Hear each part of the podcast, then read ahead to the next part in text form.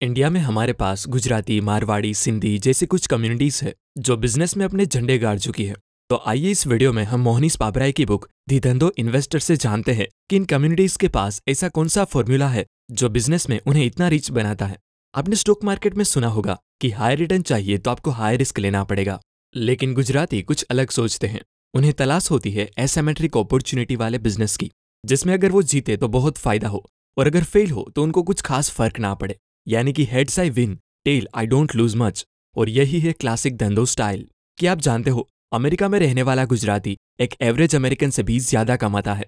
अगर हम देखें तो यूएस की सिर्फ़ वन परसेंट पॉपुलेशन ही इंडियन है और इसी वन परसेंट में थोड़े से है गुजराती पटेल। लेकिन हैरान कर देने वाली बात यह है कि इतने थोड़े लोग ही अमेरिका के 50 परसेंट से ज़्यादा मॉडल बिजनेसेस के मालिक है। तो सबसे पहले जानते हैं कि पटेल्स अमेरिका पहुँचे कैसे और क्यों उन्होंने मॉडल बिज़नेस को ही चुना। जैसे ज़्यादातर लोग गाँव से खेती छोड़कर शहर आते हैं, क्योंकि हर जनरेशन के बाद होने वाले ज़मीन के बंटवारे में एट दी एंड बहुत कम या ना के बराबर ज़मीन बचती है।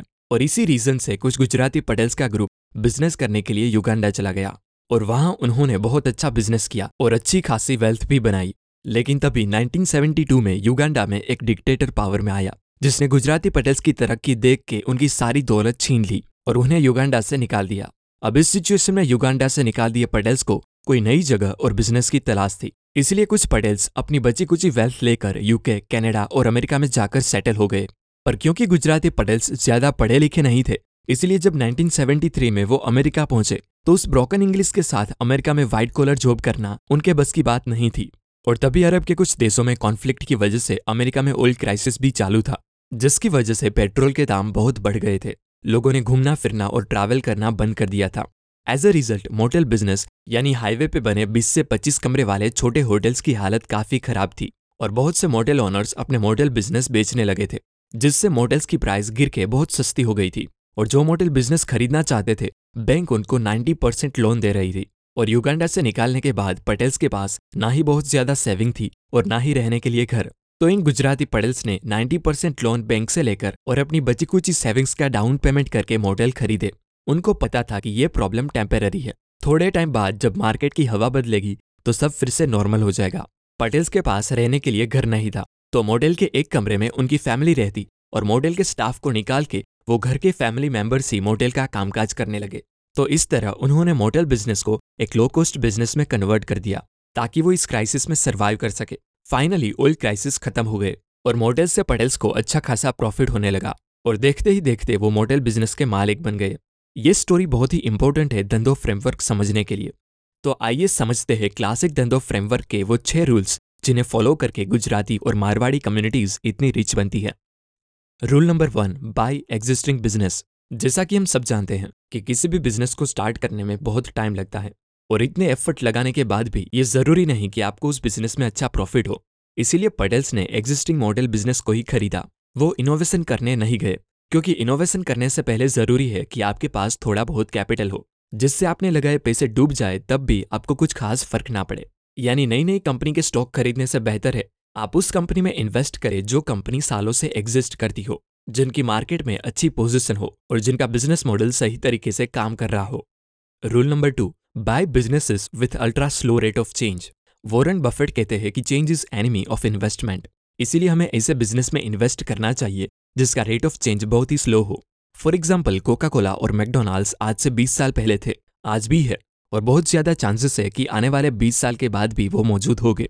लेकिन दूसरी तरफ़ अगर हम बात करें टिकटॉक फेसबुक नेटफ्लिक्स जैसी टेक्नोलॉजी कंपनी की तो उनका कुछ कहा नहीं जा सकता, क्योंकि टेक्नोलॉजी कंपनी का रेट ऑफ़ चेंज बहुत हाई होता है। आज से 20 साल पहले हम और कुट और याहू यूज़ करते थे, आज हम फेसबुक यूज़ करते हैं। क्या पता आने वाले सालों में गवर्नमेंट पॉलिसीज़ चेंज हो जाए, जिससे कोई और प्लेटफॉर्म बूम में आए। इसलिए अपना कैपिटल उसी कंपनी में इन्वेस्ट करो, जिसमें रातों रात चेंजेस होने के चांसेस ना के बराबर हो, क्योंकि इन्वेस्टमेंट का फ़र्स्ट रूल है safety of capital rule number three focus on arbitrage मान लीजिए कोई साड़ी मुंबई में पंद्रह हज़ार में मिल रही है, लेकिन वही सेम साड़ी सूरत में दस हज़ार में मिलती हो। तो अगर हम सूरत से दस हज़ार में साड़ी खरीद के मुंबई में पंद्रह हज़ार में बेचते हैं और पाँच हज़ार का प्रॉफिट कमाते हैं तो इसे आर्बिट्राज कहते हैं। अभी हमने जिस आर्बिट्रेज की बात की, वो प्लेसेस की आर्बिट्रेज थी। मतलब दो प्लेसेस पे प्राइस का डिफरेंस को एक्सप्लोइट करके हमने पैसे कमाए। ये सेम चीज़ टाइम के साथ भी हो सकती है। फॉर एग्ज़ाम्पल गोल्ड की कीमत आज पचास हज़ार रुपए है और महीने बाद ये गोल्ड पचपन हज़ार का होने वाला है। तो ऐसे में हम एक महीने बाद गोल्ड सेल करके प्रॉफिट अर्न करते हैं तो उसे आर्बिट्रेज ऑफ़ टाइम कहेंगे। इसीलिए आपको भी इन्वेस्टिंग के दौरान आर्बिट्रेज पे फोकस करना है। Rule number four buy businesses at big discount Warren Buffett कहते हैं जब लोग लालची होकर इन्वेस्ट कर रहे हो तब आप थोड़ा डर जाओ। और जब सब लोग डर कर अपने स्टॉक सेल कर रहे हो तब आप थोड़ा लालची होकर उन स्टॉक्स को सस्ते में खरीद लो। इस तरह आपको स्टॉक तब बाई करने चाहिए जब मार्केट डिस्ट्रेस कंडीशन में हो। फॉर एग्ज़ाम्पल 1987, 2008 या फिर रिसेंटली कोविड सिचुएशन में स्टॉक मार्केट बहुत ही नीचे चला गया था। अगर आपने उस टाइम मार्केट में इन्वेस्ट किया होता तो अभी आप अच्छे खासे प्रॉफिट में होते। इन्वेस्टिंग करते वक्त आपको कंपनी के वैल्यूएशन पर ध्यान देना चाहिए। जब कंपनी या इकोनॉमी खराब हालत में होती है, तब कई बार अच्छी कंपनी सस्ते वैल्यूएशन पर मिल जाती है। जब कंपनीज़ किसी शॉर्ट टर्म प्रॉब्लम में फंस जाती है, तब लोग उन कंपनीज़ के शेयर्स बेच देते हैं, जिससे वो बिज़नेस सस्ते वैल्यूएशन पर मिल जाता है। यहाँ पर हम किसी एरे गेरे बिज़नेस की बात नहीं कर रहे हैं। हम बात कर रहे हैं वो बिज़नेस की जो फंडामेंटली स्ट्रांग हो। और जिन्हें आप समझते हो। अगर वो बिज़नेस किसी शॉर्ट टर्म प्रॉब्लम की वजह से खराब हालत में है और आप उस बिज़नेस के लॉन्ग टर्म परफॉर्मेंस के बारे में कॉन्फिडेंट हो, तब आप उस बिज़नेस में इन्वेस्ट कर सकते हो। एक बात याद रखो, इन्वेस्टमेंट या बिज़नेस में मिलने वाले रिटर्न्स, आप कितने ज़्यादा मार्जिन से स्टॉक बेच रहे हो उस पर नहीं, लेकिन कितने ज़्यादा डिस्काउंट पे स्टॉक खरीद रहे हो उस पर डिपेंड करता है। फॉर एग्ज़ाम्पल किसी प्रॉपर्टी का प्राइस अगर एक करोड़ रुपीज़ है और उसे आप अस्सी लाख में खरीद रहे हो तो बाय करते टाइम ही आपका बीस लाख का प्रॉफिट हो गया। Rule number five buy businesses with moat अगर आप किसी भी बिज़नेस में अपना पैसा लगा रहे हो तो आपको ये पता होना चाहिए कि आपके बिज़नेस में वो कौन सी खास बात है, जो उसको अपने कॉम्पिटिटर से बेटर बनाती है, जिसे ऑथर मोट कहते हैं। मोट मतलब किले की बड़ी बड़ी दीवारों के नज़दीक बनाई हुई खाए जिससे दुश्मन के अंदर आने के चांसेस ऑलमोस्ट ना के बराबर हो जाए। बिज़नेस में मोट कई तरह के हो सकते हैं, जैसे कि इंडिया में आप आयर सिटीसी जैसा कोई दूसरा रेलवे नेटवर्क नहीं बना सकते, भले ही आपके पास कितने भी पैसे क्यों ना हो। क्योंकि उसे गवर्नमेंट ने प्रोटेक्ट करा है। एग्ज़ाम्पल के तौर पे आपकी किराना स्टोर है तो कोई भी आके आपके स्टोर के सामने दूसरी स्टोर खोल सकता है, क्योंकि उस पर गवर्नमेंट का कोई कंट्रोल नहीं है। लेकिन अगर आपकी कंपनी सिविल एक्सप्लोजिव माने गोला बारूद बनाती हो तो कोई भी एरा गेरा आके बम बनाने की फैक्ट्री नहीं लगा सकता, क्योंकि गवर्नमेंट ने कुछ ही कंपनीज़ को इसका लाइसेंस दिया हुआ है। और ऑलमोस्ट ना के बराबर चांसेस है कि वो किसी नई नई कंपनी को बम बनाने की परमिशन दे। तो एक तरह गवर्नमेंट कुछ इंडस्ट्रीज़ को कंपटीशन से बचाती है। और मोड की तरह काम करती है। ब्रांड इमेज पैटर्न और डिस्ट्रीब्यूशन नेटवर्क भी एक तरह के मोट ही है। जैसे कोई नई नई कंपनी के हैंड सैनिटाइजर कुछ खास नहीं बिकेंगे। लेकिन वही हैंड सैनिटाइजर अगर रैकेट अपने ब्रांड डेटोल के अंडर बेचे तो खूब बिकेंगे। क्योंकि उनके पास पहले से ही ब्रांड इमेज का मोट है और कोई नई कंपनी के लिए उसे तोड़ना मुश्किल होगा। तो कोई भी शेयर खरीदने से पहले आप खुद से पूछिए कि क्या आपकी कंपनी के पास कोई कॉम्पिटिटिव एडवांटेज है भी या नहीं। Rule number six bet heavily when odds are in your favour चलो एक बेट लगाते हैं। हेड्स आया तो आपके पैसे डबल हो जाएँगे। और अगर टेल आया तो आपने लगाए पैसे ज़ीरो हो जाएँगे। इस सिचुएशन में आप सिंगल बेड पे कितने पैसे लगाओगे? वेल well, ऑथर ने एक फॉर्मूला बताया है जिसे कैली फॉर्मूला कहते हैं जिसके हिसाब से इस सिचुएशन में आपको 20 परसेंट पैसे सिंगल बेड पे लगाने चाहिए।